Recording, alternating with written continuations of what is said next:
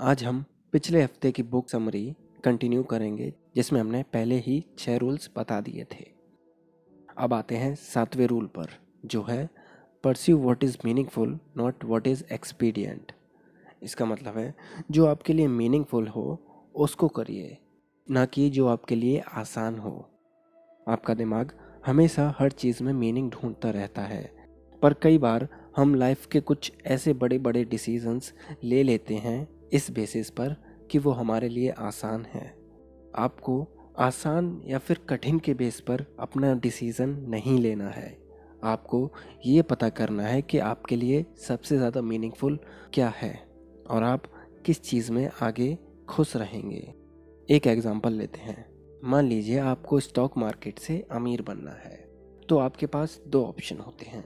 एक इन्वेस्टिंग और एक ट्रेडिंग अब ट्रेडिंग काफ़ी ज़्यादा सिंपल लग सकता है, क्योंकि उसमें आप लाखों कमा सकते हैं वो भी एक दिन में। लेकिन इन्वेस्टिंग में अमीर बनने के लिए काफ़ी ज़्यादा वक्त लगता है। तो आपके लिए अभी आसान क्या होगा? अगर हमारे पास ज़्यादा जानकारी नहीं है तो हम ट्रेडिंग की ओर जाना चाहेंगे। लेकिन आपको ये पता भी होना चाहिए कि अगर लाखों कमा सकते हैं तो लाखों गवा भी सकते हैं। आप हो सकता है कि एक दिन में एक लाख कमा लें, लेकिन अगले ही दिन आपको दो लाख का लॉस भी हो सकता है, जिसकी वजह से आपकी सारी सेविंग्स भी ख़त्म हो सकती हैं। यहाँ पर कन्वीनियंट ऑप्शन ट्रेडिंग है और मीनिंगफुल ऑप्शन इन्वेस्टिंग आप अच्छे रिटर्न्स देखिए, अच्छी कंपनी चूज़ कीजिए और उसको एक लंबे समय तक होल्ड कीजिए। कंपाउंडिंग अपना जादू दिखाएगी और आप बेशक किसी दिन अमीर ज़रूर बनेंगे। इसी तरह आपको अपने लिए कन्वीनियंट ऑप्शन ना चूज़ करते हुए सबसे ज़्यादा मीनिंगफुल ऑप्शन चूज़ करना है। अगला रूल है टेल द ट्रूथ और एटलीस्ट डोंट लाई या तो सच बोलिए या फिर कम से कम झूठ मत बोलिए। ये तो सभी को पता है कि हमें सच बोलना चाहिए, लेकिन कई बार ऐसा होता है कि हम सच नहीं बोल सकते। तो उन सिचुएशंस में हमको अगर हम सच नहीं बोल सकते तो कम से कम झूठ नहीं बोलना चाहिए। क्योंकि ये सिंपल सी चीज़ आपको लॉन्ग टर्म में बहुत ज़्यादा फ़ायदा देगी। आपके रिलेशनशिप्स बहुत ज़्यादा अच्छे हो जाएँगे, लोग आपको एक अच्छे नज़रिए से देखेंगे और लोगों के मन में आपके लिए इज़्ज़त बढ़ती जाएगी।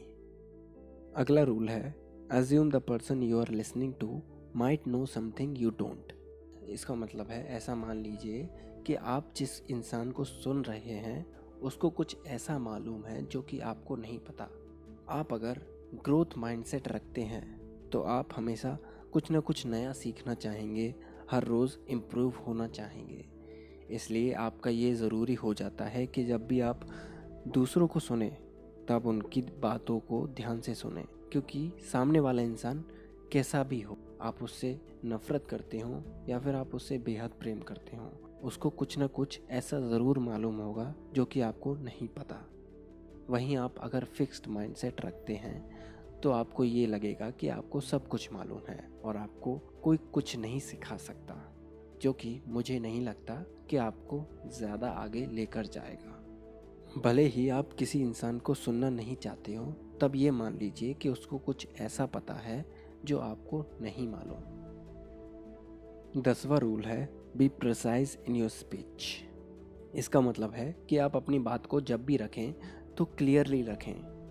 आपकी बातों का कोई और दूसरा मतलब ना निकाल सके। आप अपनी बात हमेशा स्पष्ट रखिए।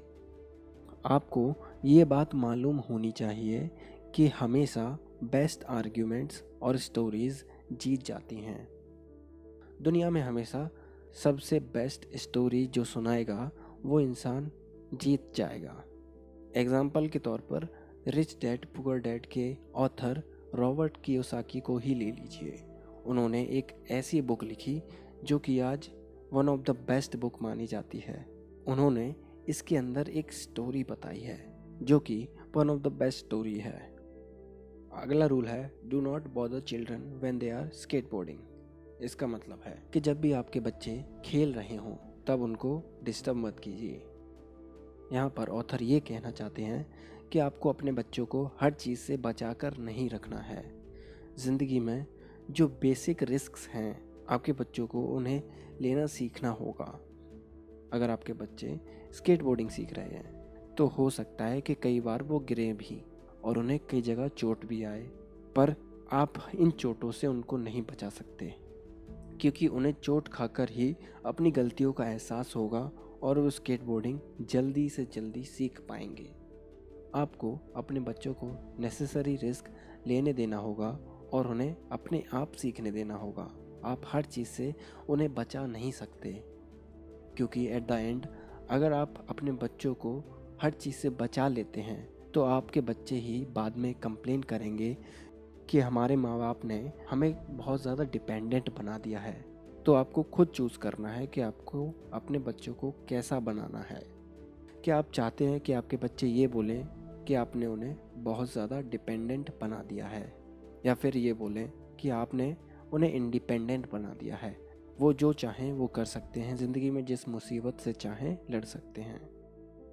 अब आते हैं बारहवें रूल पर, जो है pet a cat when you encounter one on street इसका मतलब है, जब भी आपको सड़क पर कोई बिल्ली मिले, तब उसको सहला दीजिए, उसके साथ थोड़ा खेल लीजिए। अब ऑथर ये बताते हैं कि ज़िंदगी में कभी भी कोई भी दिन एक जैसा नहीं होता। आप हमेशा खुश नहीं रह सकते और आपकी ज़िंदगी में हो सकता है कि कई सारे बड़े इवेंट्स ऐसे हो जाएँ, जो कि आपके लिए काफ़ी ज़्यादा दुखदाई हों। तो इन दुख भरे दिनों से निकलने के लिए आपको छोटी छोटी चीज़ों में खुशियाँ ढूंढनी होंगी। जैसे, अगर कोई बिल्ली आपके पास आ जाती है तो उसको थोड़ा सहला दीजिए, उसके साथ थोड़ा खेल लीजिए। ये छोटी छोटी चीज़ें करने से आपको बहुत अच्छा महसूस होने लगेगा और आप धीरे धीरे करके इन दुख भरे दिनों से बाहर आ जाएँगे। ये सारे रूल्स थे, ट्वेल्व रूल्स फॉर लाइफ। इस बुक से, जैसे लिखा है, जॉर्डन पीटरसन ने। अगर आपको हमारा पॉडकास्ट पसंद आता है तो आप हमें एप्पल पॉडकास्ट या पॉड चेजर जैसी वेबसाइट्स पर फाइव स्टार रेटिंग देकर एक फीडबैक भी दे सकते हैं। तो आज के लिए बस इतना ही। अगले हफ़्ते फिर मिलेंगे। तब तक के लिए अपना ख्याल रखें और सीखते रहें।